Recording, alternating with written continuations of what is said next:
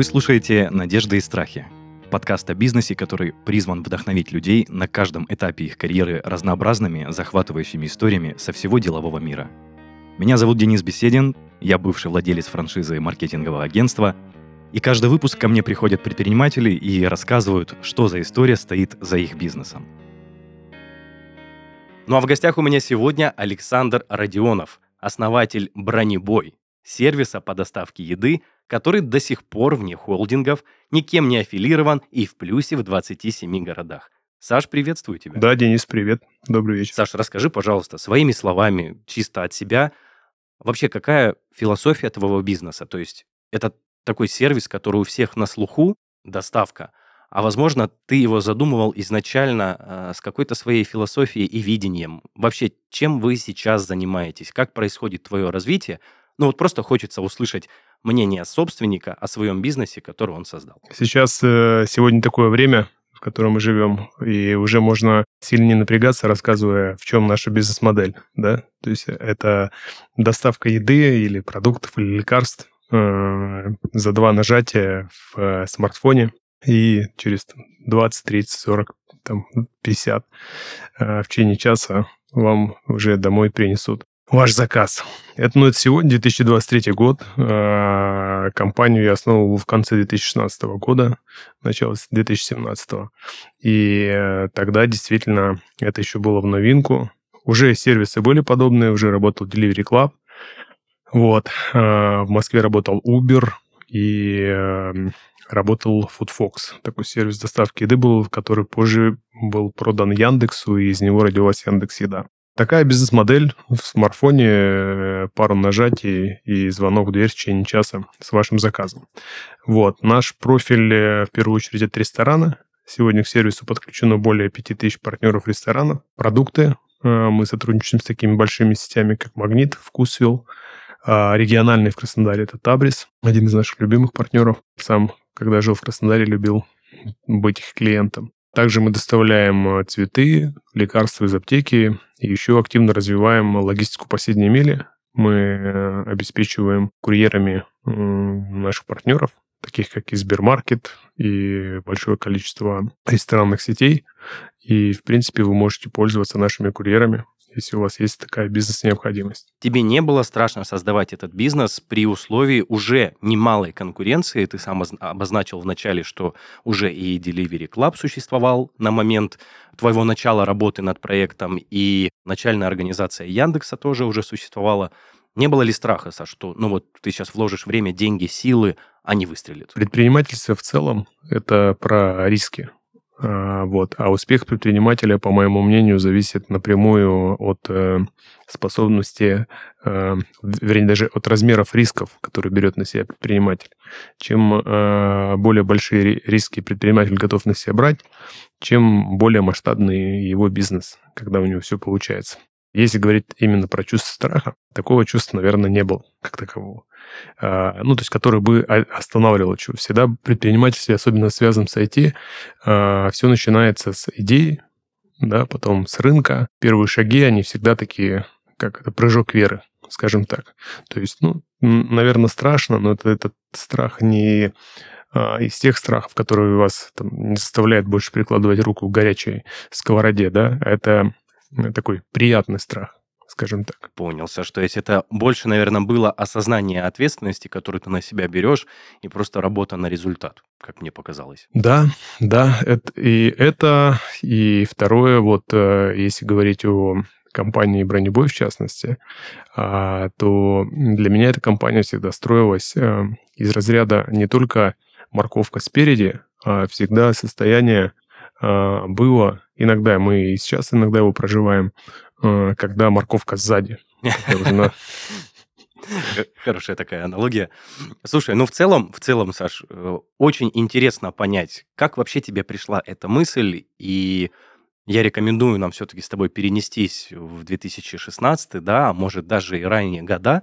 Это, возможно, года твоего обучения. В целом очень интересно послушать, чем ты интересовался в учебные года, чем увлекался, возможно, уже какие-то предпринимательские жилки у тебя, точнее, способности проявлялись, ну и в целом, на кого ты отучился, да, то есть в какие, какая была успеваемость в школе, ну, чтобы просто понять, кем ты, грубо говоря, становился к моменту основания твоего основного дела? Ну, на- наверное, стоит начать с того, что мне сейчас 40 лет. Я отец троих замечательных детей. Вот, состою в браке с замечательной женщиной, так будет проще отмотать назад. И в предпринимательстве, получается, календарных лет 20 потому что первый бизнес э, у меня появился, когда мне было 20 лет. Это был магазин сувениров и подарков. Тогда я еще студент в это время аграрного университета кубанского. Чем я еще занимался? Я э, из последнего. Я проработал 5 лет в адвокатской палате Краснодарского края. Был у меня такой опыт замечательный. А кем ты там работал? Это было, был наемный труд? Я был адвокатом официально адвокатом, в статусе адвоката. Да, я закончил э, Кубанский государственный университет по специальной юриспруденции и получил статус адвоката. Вот работал в Краснодаре 5 лет адвокатом. До этого опыта, значит, у меня был ресторанная сеть, достаточно большая, известная в Краснодаре. Вот, э, вот, наверное, такой один из самых первых значимых больших бизнесов. Э, это рестораны были. Слушай, ну, тем не менее, мне хочется пока еще поставить на паузу диалог и пораспрашивать поподробнее. Давай начнем со студенчества, с твоего магазина э, сувенирных подарков. Это как-никак тоже вложение, это была какая-то офлайн точка или же это что-то было как в онлайне, в интернете? Тогда еще интернета не было, тогда мы ходили все еще с Nokia 3310. Это было 20 лет назад, где-то 2023, 2003 год, извиняюсь. Да, я что-то тоже обсчитался. Ни о каком онлайне, конечно, речь еще тогда не шла. Да, это был офлайн бизнес. Это были магазин, э, достаточно небольшой магазин на, на пересечении, если у нас да, аудитория краснодарская, наверное, они знают такую Ставропольская и Шевченко. Э, вот, э, идея пришла достаточно спонтанно. Я, будучи студентом, подрабатывал, я забыл уже, как магазин назывались, сувениры и подарки. И э, пришла такая идея перед Новым годом открыть собственное дело, то есть примерно разобравшись там в экономике, понимая, э, как делать этот бизнес, э, вот ну, открыл первую точку. Э, большая часть средств была заемная, вот такая вот тоже был такой прыжок веры, можно сказать. Насколько ожидания и реальность у тебя столкнулись? как выстрелила, не выстрелила эта идея, или ты сразу прикрылся после открытия? Ну, мы открылись перед Новым годом а, и отработали Новый год, получается, там февральские праздники, мартовские праздники. И буквально перед летом, ну, понимали, что, в принципе, мы там часть, большую часть затрат вернули, потому что как раз магазин такой сезонный. Вот, и я продал этот бизнес. А, то есть, по сути, наверное, если сейчас эм, уже с сегодняшним опытом и сегодняшними э, навыками посчитать на этот бизнес, наверное, я ушел из него с нулем, скажем так. Э, ну, наверное, без убытков, с каким-то опытом. Вот тогда я первый раз, помню, пошел на курсы и отучился э, один из бухгалтерии. Вот даже у меня такой опыт был. Тогда ничего из этого не помню. Ну и, в принципе, э, первый опыт найма сотрудников там у меня произошел. Первый опыт отношения с арендаторами помещения произошел, с поставщиками. Первый раз я узнал, что такое отсрочка платежа, как важно соблюдать сроки выплат, что такое... Ну, тогда, наверное, я еще не знал все-таки прогноз по продажам. Вот. И, в принципе, как бы понимание, ну, наверное, все-таки первый опыт осознания, что есть сезонность в бизнесе потому что тогда, как бы вот когда были новогодние дни или, или февральские, 23 э, февраля, казалось, так будет всегда. Э, и потом такое не приходило небольшое разочарование там в апреле месяце, когда у тебя там неделю там вместо там, 50 продаж 2. Э, вот это, наверное, первый опыт. Точно. Вот. Я его помню, по крайней мере, точно. Ну, а ты на тот момент, когда скажем так, отвел свое первое дело, продал его. Я так понимаю, с сувенирной продукцией и этой нишей больше связываться ты не хотел. Да, да. Я на тот момент не хотел больше связываться с сезонным бизнесом совершенно. Сезонным даже бизнесом, понятно. А что ты скажешь по поводу работы в адвокатской конторе и основания сети ресторанов? Что произошло раньше? Сеть ресторанов произошла раньше. Да. Вот это тоже, тоже интересно, как получилось, что ты сеть э, ресторанов открыл, основал, а потом ушел в работу по найму. Это тоже так немножко не вяжется. По поводу сети ресторанов, э, я э, после окончания университета первого своего, да. Я, кстати, слово сказать, не доучился в аграрном университете. Я привел с филиал Кубанского университета и закончил мне первое образование учитель истории. Вот такое у меня первое образование получилось. И а, после окончания его я тогда еще очень сильно увлекался спортом. Я в сложности 16 лет отдал боксу. А, и это еще в школе начались мои увлечения. То есть там первый, на, первую тренировку я попал в 13 лет. И порядка там, наверное, вот 16 лет достаточно активно тренировался и был достаточно плотно связан с этим видом спорта. И такая сеть у нас была замечательная, Люба Дорого. Ее основал Андрей Голубинский. А, она была очень сильно популярна в Краснодаре. Это был 2008 год, где-то вот так уже там это такой прошел промежуток после моего предыдущего бизнеса. А, между ними, кстати, между ресторанным бизнесом у меня еще был магазин одежды по франчайзингу. То есть ты э, купил франшизу для того, чтобы торговать одеждой? Да, да. У меня был магазин на Красной площади, это только открылась Красная площадь. А, мы такое классное помещение взяли в аренду. Вот, и я где-то ну, порядка, наверное, полугода работал, э, помогал открывать в Любодорого новый ресторан. То есть я пришел туда совершенно без опыта, у меня был такой старший наставник, который до этого уже занимался открытием. В то время а, сеть Любодорого активно росла. Мой старший наставник в тот момент это был Максим, фамилия Ворона, это был такой старший менеджер в Любодорого.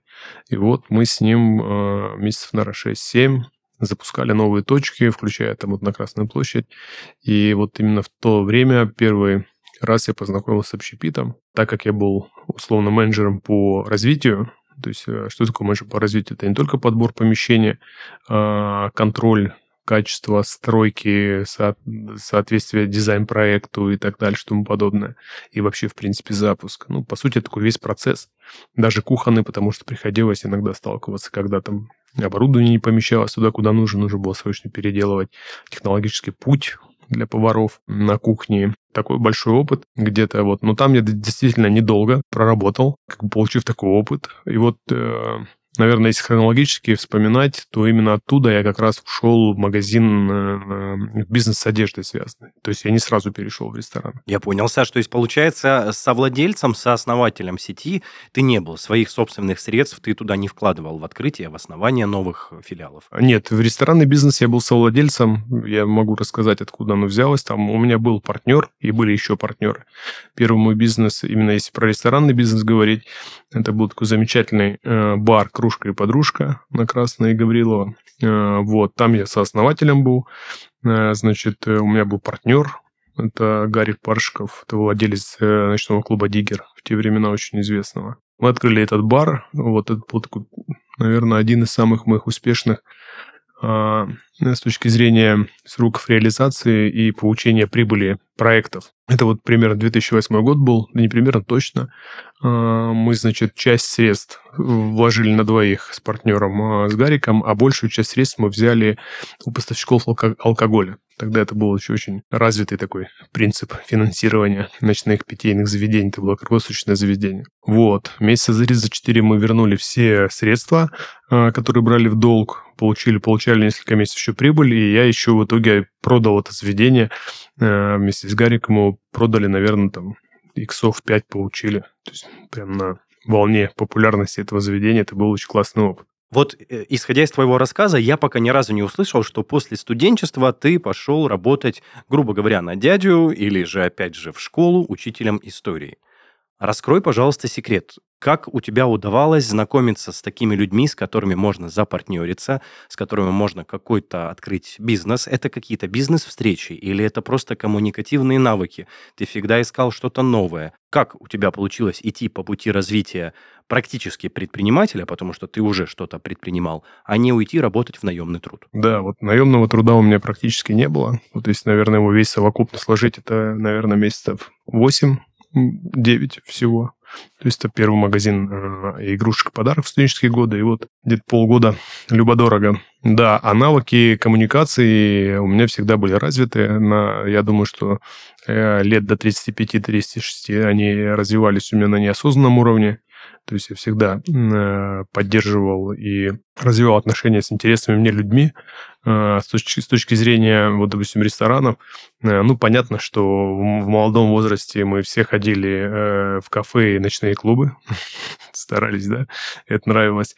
И этот бизнес мне в первую очередь нравился изначально вот, вот этой такой аурой рестораторства, ночной жизни. Именно там я познакомился со своим будущим вот партнером Гариком, это владелец Диггера, да, познакомил нас там наш товарищ общий. То есть это коммуникация, да. В любом случае, если проанализировать, наверное, весь мой бизнес-опыт, э, э, то все возможности в бизнесе э, лично мне, и у меня очень большая насмотренность на разные бизнесы и большое количество предпринимателей э, приходит через людей. Да, здесь я с тобой полностью согласен. Хорошо, Саша, спасибо за это пояснение, и давай продолжим дальше.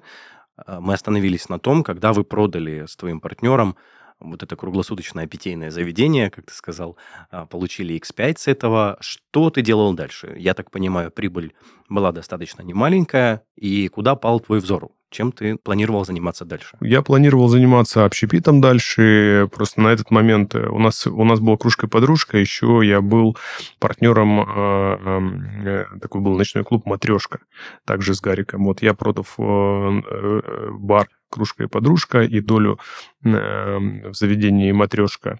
Э, пошел уже собственное плавание, там у меня появились первые инвесторы, я открыл э, кафе Политик International на фестивальном, и э, джазовый такой хороший ресторан высокой кухни на улице Красноармейской, Набоков кафе. Это уже были мои собственные проекты, в которых как раз-таки я получил первый опыт взаимодействия с инвесторами. Вот, и я дальше, я был в общепите всего порядка 7 лет, меня это очень направление захватывало и по сей день захватывает. Часто вижу, как бывших рестораторов не бывает. То есть очень сильно любил я этим делом заниматься. А, привозил повара из Европы в Набок в кафе. Сам очень сильно вникал а, в технологические карты и достаточно во все процессы. То есть такая достаточно у меня была сильная управляющая компания. Если я не ошибаюсь, на сегодняшний день оно уже не существует, либо переименовано, и на том месте, где оно раньше было, что-то другое находится. Но у меня такая ностальгия, я в учебные годы, когда еще учился в школе, увлекался игрой на гитаре, и я помню, меня приглашали, и я выступал в этом кафе как гитарный исполнитель. Был просто какой-то вечер гитарной музыки. И мне просто приятно вспоминать то, что там, сидя на сцене, я выступал перед зрителями, и был небольшой сольный концерт. Просто тоже, опять же, удивительное совпадение. Ты был основатель это, этого кафе, и вот сейчас мы с тобой встретились в таком необычном месте и формате. Так, и все-таки, Саш, э, я тебе вначале обозначил, что я очень-очень докапываюсь э, ко всем рассказам. Ты в такой достаточно легкости рассказал про то, что тебя потянуло в ресторанный бизнес, в открытие этого всего. Но это же все сложно, Саш. То есть э, ты в такой легкости это рассказал, но тем не менее найти помещение, согласовать все э, с, э, вот эти вот санпиновские истории и ГОСТы, соблюсти все это, разработать меню. Как тебе было, во-первых, не страшно? Э, как у тебя хватило денег на все это? Насколько сложно и долго длился путь, который ты шел, как был подбор персонала реализован и как вообще выручки были у тебя после открытия. В двух словах можешь поделиться этим, пожалуйста? Тут надо отметить, что э, в тот период времени, вот с 2008 года, наверное, по 2013-2014, э, рестораны достаточно сильно отличались от тех ресторанов, которые мы знаем сегодня, особенно в России, вот, ну, и в Москве, в Краснодаре, в частности, да, и вообще в городах России. Сегодня ресторан очень высоком уровне, начиная от автоматизации, заканчивая вот концепцией, дизайнов, ну и вообще, в принципе, уровня обслуживания. На тот момент, э, то есть э, это примерно такой период был бизнеса, когда можно было, вот как нефть, случайно нашли, и там фонтан пошел, да, в Арабских Эмиратах. Вот примерно тогда был сильно похож на это бизнес э, ресторанов, особенно в Краснодаре, ну, везде в принципе, всегда решишь. Саша, а все, все рестораны так выстреливали, вот как э, нефть фонтанировала, грубо нет, говоря? Нет. Или не Да, но уровень конкуренции был совершенно другой, и э, количество ошибок и цена ошибки была несоизмеримо меньше, чем сейчас, да, можно было, то есть, условно, вот я помню, что э, первый бар, вот кружка и подружка, а практически все заведения у меня были подвальные, вот сейчас вообще, наверное, сложно представить, что в подвальные помещения будут ходить большое количество людей. А тогда это было как бы круто, супер.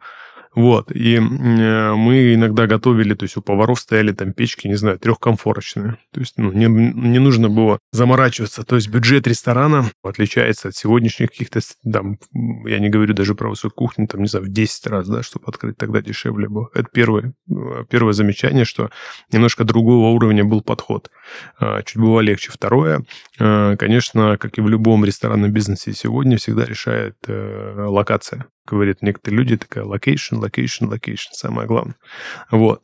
Э, и сегодня, в принципе, и в ресторанном бизнесе это так, да, то есть если у тебя есть, э, ты нашел э, помещение в хорошем расположении, в хорошем месте с парковкой, там не нужно подниматься на лифте или с хорошими витражами, если ты уже имеешь какой-то опыт или привлек опытных людей, то у тебя все получится. И вот в моем случае, отвечая на твой вопрос, как это все получалось без опыта, уже тогда на интуитивном уровне э, я достаточно, это сейчас я понимаю, как говорится, задним умом, э, хорошо научился выстраивать, а, коммуникации, второе, привлекать людей с опытом. Сегодня у меня один из девизов, если не знаешь, как, спроси у тех, у кого это лучше всех получается, и делай все, что они говорят. Вот и тогда, в принципе, по большому счету, что нужно было? Нужно было найти хорошее помещение, найти хорошего дизайнера, благо один из дизайнеров, это мой хороший товарищ Коля Петров, в Краснодаре он тоже известный дизайнер. И найди хорошего повара, ну, а потом в идеале еще и сханьте хорошего администратора, который наладит обслуживание в зале. И предоставь им помещение, ресурсы, не мешай, и они все сделают за тебя, скажем так. Вот, в принципе, наверное, первые рестораны у меня срабатывали именно таким образом. Саш, насколько хорошо они срабатывали? Был ли ты доволен выручкой? И, опять же, ожидания реальность, с которыми ты сталкивался. Возможно, ты ожидал золотые горы, а золотые горы шли очень медленно. Или, наоборот, ты никаких ожиданий не строил, а выручки были на очень высоком уровне. Да, смотри, если говорить про ожидания, ожидания точно оправдывались э, по одной простой причине, потому что не было у меня бизнес-образования профильного, не было большого суперопыта. С точки зрения экономики заведения были прибыльные. Э, это первое. Ну, потому что, опять же, э, проговорюсь, что тогда можно было зарабатывать на этом деньги, как бы и часто ошибаясь.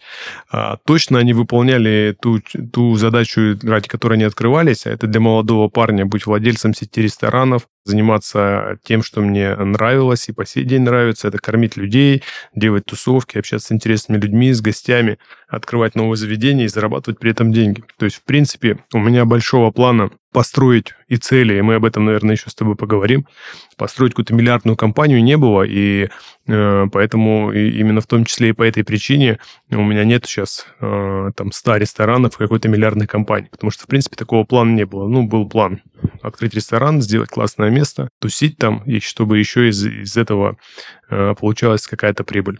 Вот все эти задачи мои рестораны выполняли. Слушай, класс.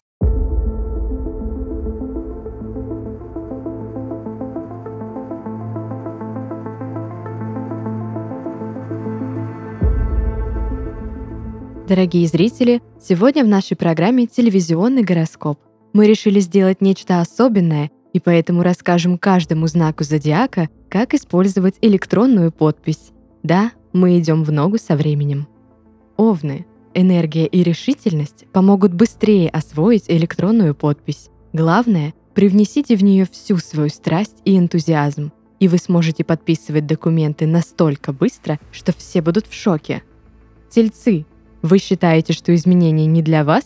Но мы уверены, что вы способны адаптироваться к электронной подписи и использовать ее в своих финансовых операциях.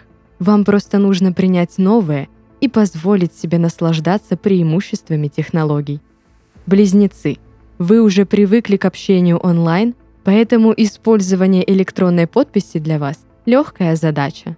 Вы сможете подписывать документы во время чата с друзьями, и делать это с таким шармом, что никто и не заметит, что вы заняты серьезными делами. Раки. Вы всегда следите за своей безопасностью, поэтому использование электронной подписи будет для вас как надежный щит. Вам необходимо только убедиться, что все данные защищены, и ваша подпись будет использоваться только в самых важных ситуациях. Львы. Вы любите быть в центре внимания – Поэтому использование электронной подписи для вас – это отличный способ проявить свою индивидуальность. Добавьте к своей подписи небольшое, львиное рычание, и никто не сможет отказать вам в чем-либо. Девы, вы всегда стремитесь к совершенству, поэтому использование электронной подписи будет для вас чрезвычайно полезным. Вы сможете создавать самые аккуратные и четкие подписи, которые будут вызывать восхищение и зависть у всех вокруг. Все знаки зодиака, несмотря на свои особенности, способны успешно использовать электронную подпись. Единственное, что вам нужно – вера в себя, открытость к новому и немного юмора. Оформить электронную подпись всем знакам зодиака поможет компания Taxcom, лидирующий центр по выпущенным электронным подписям за 2023 год. Taxcom предоставит полный набор услуг для работы с электронной подписью, удаленную настройку, сертифицированный токен, проверку данных и техподдержку 24 на 7. А для очень занятых или слишком ленивых знаков зодиака Taxcom предоставляет выездное обслуживание. Специалисты приедут прямо к вам в офис или домой, оформят документы и установят нужное программное обеспечение. Ищите ссылку на все продукты компании Taxcom в описании к этому выпуску.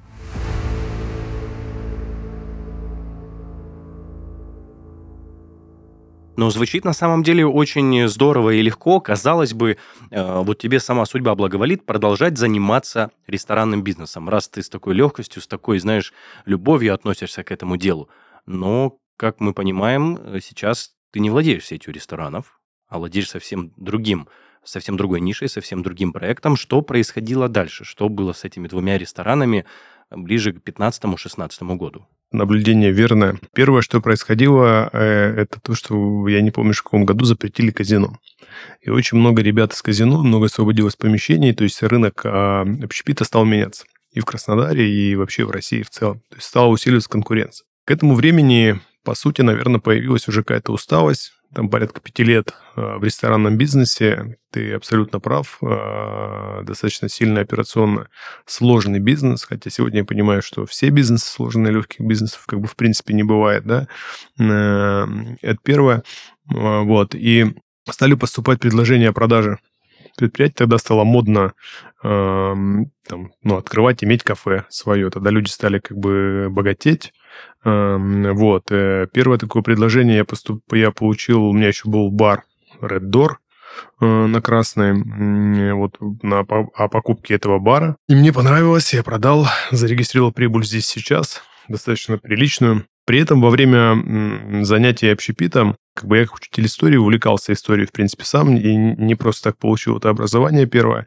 Я юридическими всеми вопросами в группе вот в сети заведений занимался всегда сам. И у меня как бы вот на бок в кафе, если ты помнишь, он в таком месте находился, где очень много приходило адвокатов, там недалеко краевой суд, то есть мне, в принципе, как бы я уже Э, напитывался такой штукой, да, вот, э, типа, как мне а, сама по себе адвокатура нравилась. То есть это такие ребята в дорогих костюмах, на дорогих машинах делают дела в хороших ресторанах. Ну, скажем так. Ну, для ресторатора так это выглядело. Уже в то время мне это уже стало интересовать. У меня появились товарищи-адвокаты, постоянные гости. Достаточно стало сильно это увлекать. Э, стал вникать более в погружаться в это. Мне это захватило. И э, когда вот стали поступать предложения о продаже ресторанов, у меня был выбор, такая дилемма. Потому что на тот момент развитие общепита в России, оно как бы диктовала некие условия. Уже нельзя было просто открывать, где ты хочешь заведение, то есть тебе нужно было выбирать. Либо ты формируешь из этого настоящую управляющую компанию, школу, более сильно погружаешься в детали. И ресторанный бизнес, он знаешь, как эм, делится, на мой взгляд. У тебя либо может быть один ресторан, в котором ты сидишь, занимаешься, все, либо у тебя должно быть их там больше 25 вот так скажем. Ну, чтобы ты мог обслуживать управляющую компанию, поваров, то есть там развиваться, то есть потому что когда у тебя там 2, 3, 4, 5 ресторанов, у тебя нет сильной управляющей компании, тебе оборота и объема не хватает привлекать лидеров рынка, то есть ты не можешь расти теми темпами, которые требуются а, для сегодняшнего положения дела в общепите. Поэтому такая была дилемма. И на другой чаше весов было как бы интересно новое перспективное занятие в виде адвокатского дела ну, все, все фильмы же красивые про адвокатов, да, если вспомнить. И, в принципе, э, я понимал, из чего строится их экономика. Мне это нравилось. А, вот. И, в принципе, я для себя сделал такой достаточно осознанный выбор. Рестораны все распродал. А, как бы они достаточно долго еще потом, даже после меня, еще у людей существовали. А, и пошел в адвокатуру.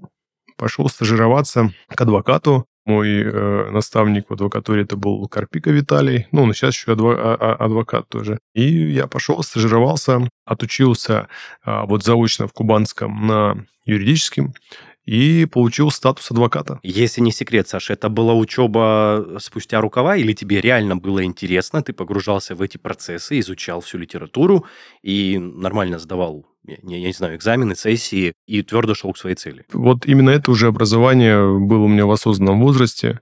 Это мне уже было, по-моему, больше 30 да, лет. Именно вот э, это образование получил абсолютно осознанно.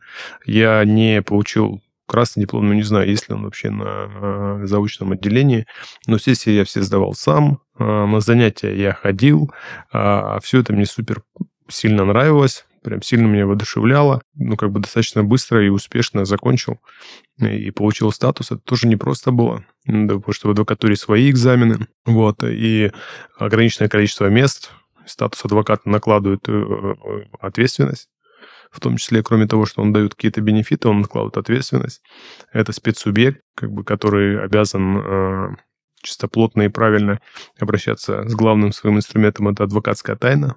То есть документы должны быть все в порядке, лежать в сейфе, и много не болтать. А финансовая сторона вопроса. Я просто как обычный обыватель, э, сравнивая ресторанный бизнес и адвокатское дело, ну, как по мне, ресторанный бизнес приносит большее количество прибыли.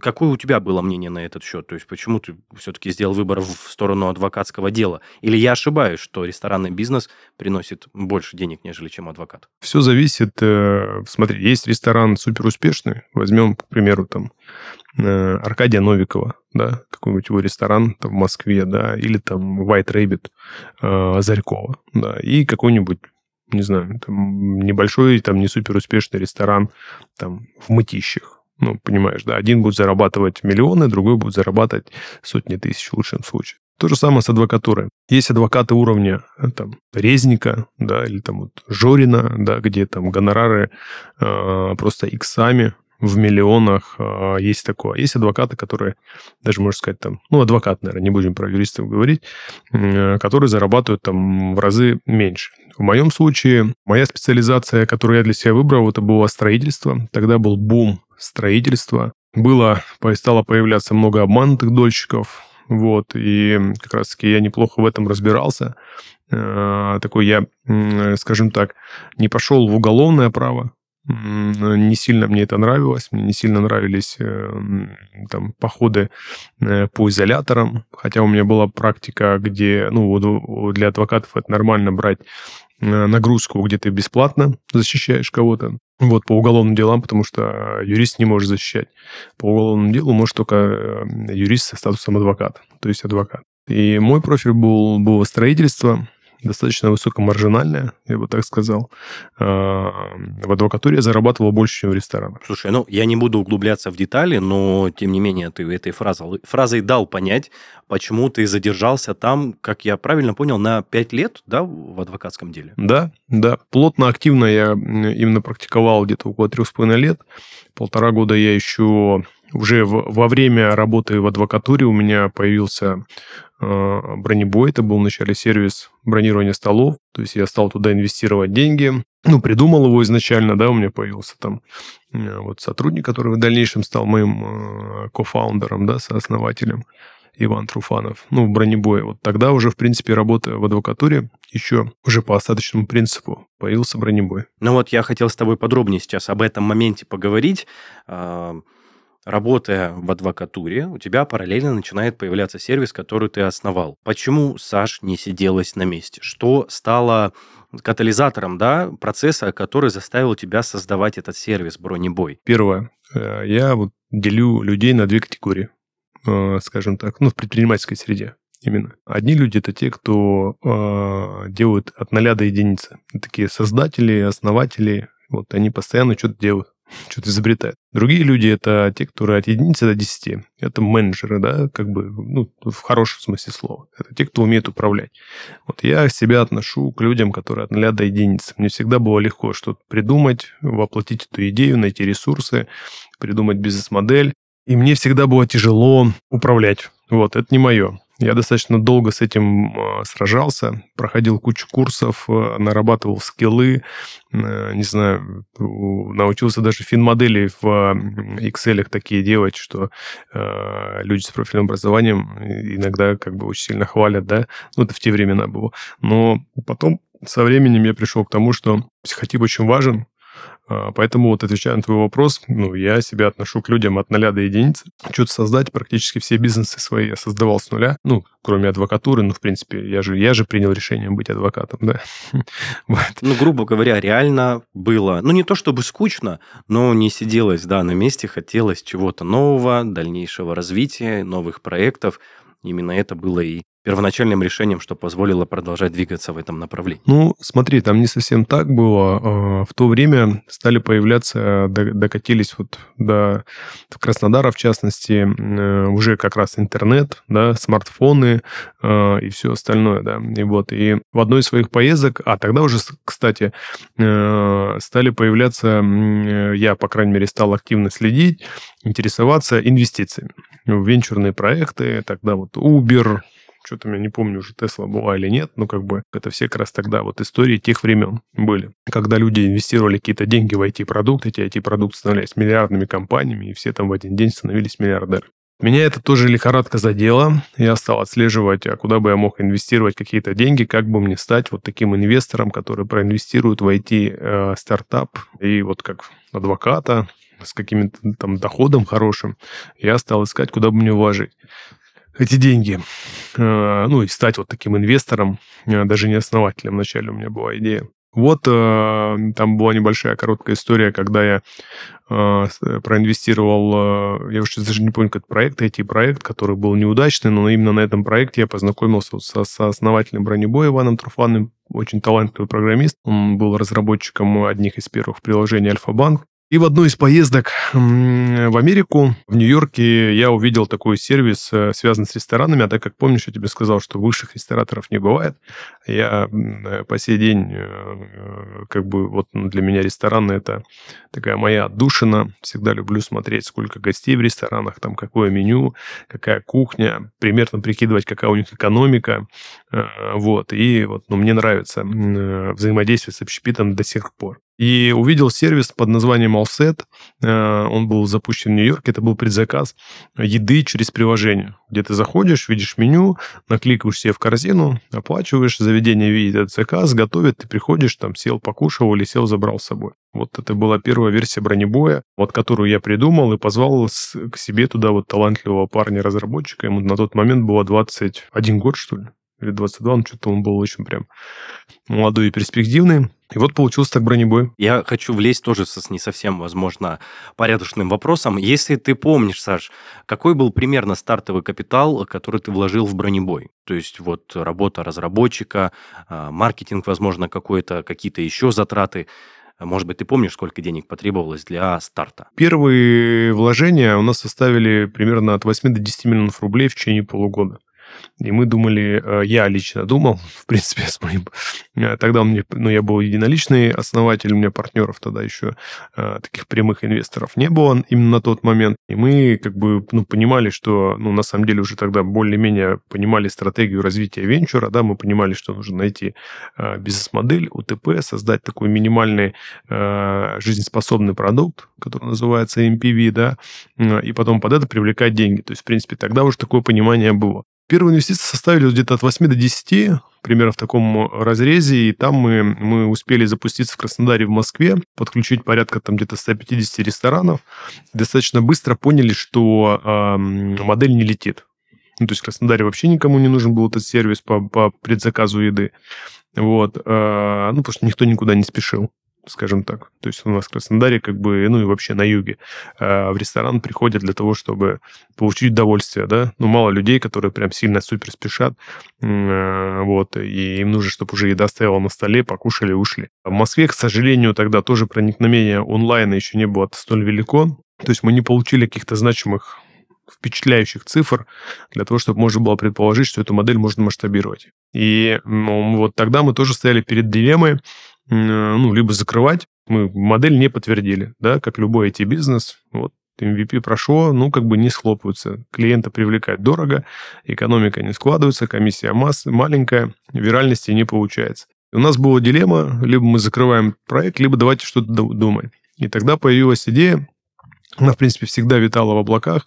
А, это такой классический бизнес, который всем понятно, именно такая услуга. Очень важно э, в бизнесе предпринимателям, особенно начинающим, э, сразу понимать, э, начинать не с бизнес-модели и с миллионов представлять свой бизнес, а принимать, а планировать, даже не планировать, а пытаться понять, а какую боль они решают, хотя бы одну. И вот как когда мы посмотрели на ресторанный сервис, мы посмотрели, что у нас есть рестораны, у нас есть какой-то IT-продукт, а какую боль мы бы хотели классно решить.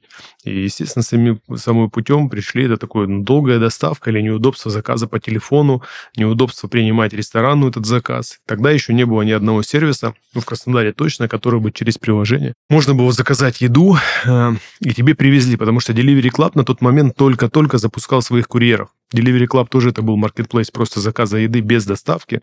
Рестораны сами как-то доставляли. А вот своих курьеров было мало у кого. И мы, на самом деле, вдохновение черпали э, за границей в первую очередь. Это был Uber Eats, который уже сильно работал. Стали появляться европейские сервисы доставки еды, такие как Glovo, Volt.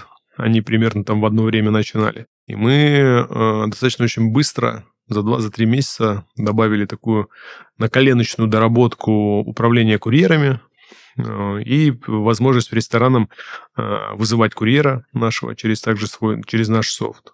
И появился теперь вот бронебой в таком виде, в котором мы его все знаем. Если не секрет, насколько хорошо начала работать именно эта модель и начала ли она работать вообще? Вот как раз-таки эта модель полетела сразу, практически это был декабрь, по-моему, 17 года уже.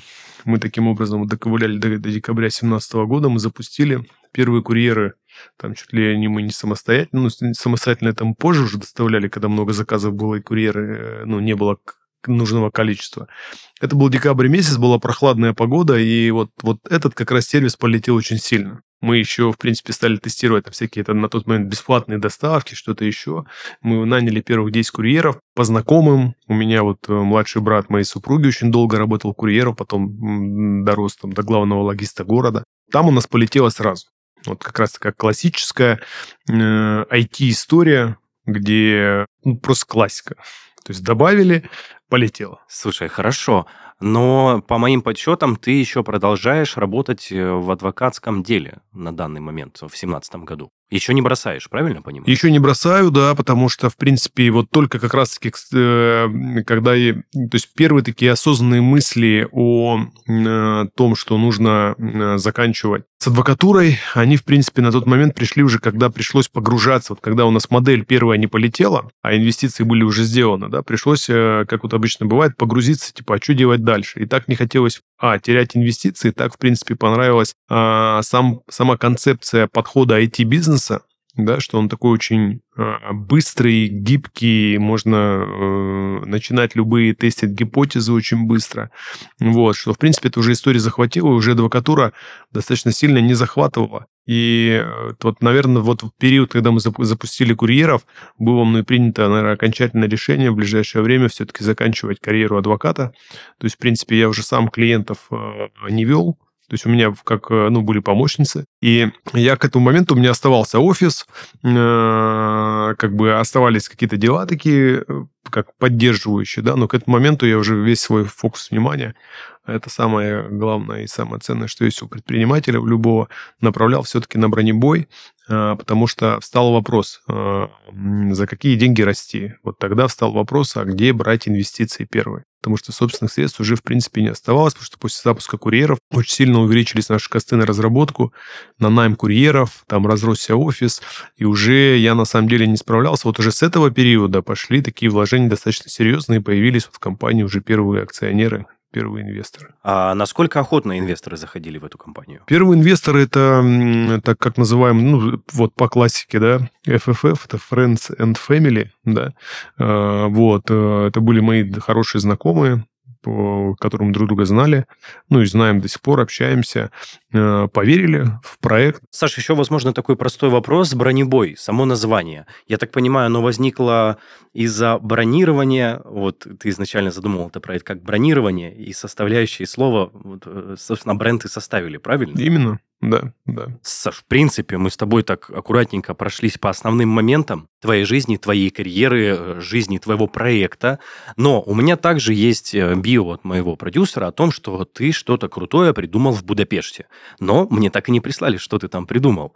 А можешь поделиться, если это не секрет, что за задумка, что за проект? Два года назад э, вот, я ушел с поста SEO, когда мы привлекали большой такой раунд от инвестиционных инвесторов. В общей сложности мы в бронебой привлекли больше 800 миллионов рублей уже на сегодняшний день. Второй момент, э, то есть вот на тот момент осозна... Уже я осознавал, что я не менеджер, то есть я понимал, что нужно давать дорогу уже более компетентным людям. Это очень важно для предпринимателя в один прекрасный момент, особенно для основателя, уметь так договориться со своим эго, а, что не ты самый умный, не ты самый лучший, и все, и как бы уступить дорогу, да, потому что там начиналась уже другая игра. Вот, я ушел с Постасио, но мне не давал покой большие мультипликаторы европейского американского рынка венчурном, особенно в фудтехе, да, а, потому что мы привлекали по мультипликатору, там, условно, там, такого российского венчура, там, что-то я уже не помню, какой был мультипликатор, там, или 10 выручек, или что-то такое, или оборотов. А на тот момент сопоставимые компании, как у нас, они уже оценивались там в миллиард долларов. То есть, условно, если мы там оценивались там в 2 миллиарда, там последний раунд у нас рублей был, мы привлекали, то в этот момент примерно как бы, ну, понятно, по объему компании были, были больше, но по сути мы делали то же самое.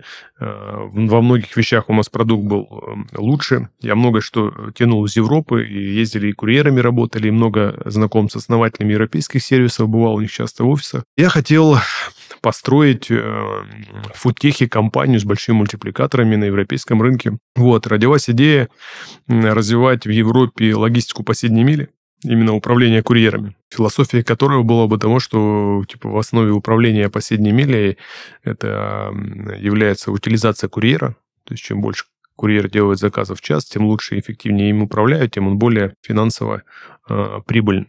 Вот, и появился э, вот, название «Бумеранг», где вот как бы курьер всегда, скажем так, движется по кругу и всегда с заказами.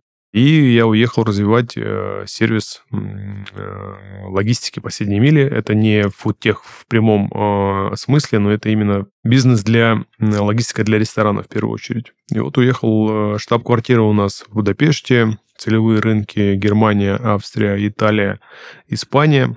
Но вот в марте месяце 2023 года э, там сильно поменяли планы. Э, и далее из сервиса логистики последней мили родился в итоге интегратор, потому что мы много наработок э, как бы здесь, айтишных, сумели адаптировать к европейскому рынку. И сегодня Бумеранг – это интеграционный сервис между службами доставки, ресторанами, логистическими службами, который выполняет аналитику, э, управление всеми онлайн-заказами в одном окне, автоматизацию без участия администратора с любого сервиса доставки еды, вот, вызова курьеров и отслеживание удовлетворенности клиентов, которые заказывают еду. Слушай, как прикольно. Э, ну, мне просто немножко в голове сложно такое умещается, вот, но тем не менее это очень круто и очень ответственно звучит. Саша, а сейчас к бронебою, получается, ты имеешь только какие-то партнерские отношения, я так понимаю, ты как акционер, который практически не принимает участие в управлении. Да,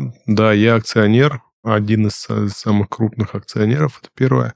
Второе, э, я член совета директоров а, и до недавнего времени был председателем совета директоров.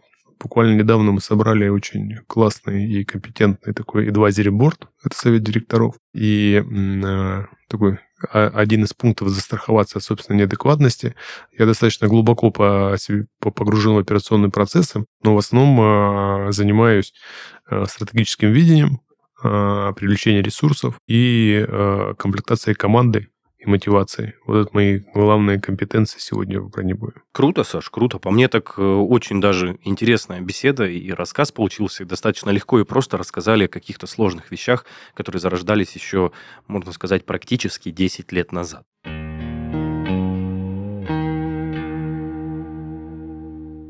Это был подкаст «Надежды и страхи» и его ведущий Денис Беседин. Напомню, что в гостях у нас сегодня был Александр Родионов, основатель «Бронебой» сервиса по доставке еды. Оставляйте комментарии к выпускам в наших группах и пабликах во всех социальных сетях. Также заходите слушать и смотреть нас на всех популярных музыкальных платформах и видеохостингах. Ну а если хотите стать гостем нашего подкаста, пишите на почту heysobachkaredbarn.ru. Всем пока-пока! Саш, спасибо тебе большое. Да, Денис, спасибо большое. Да, всем удачи.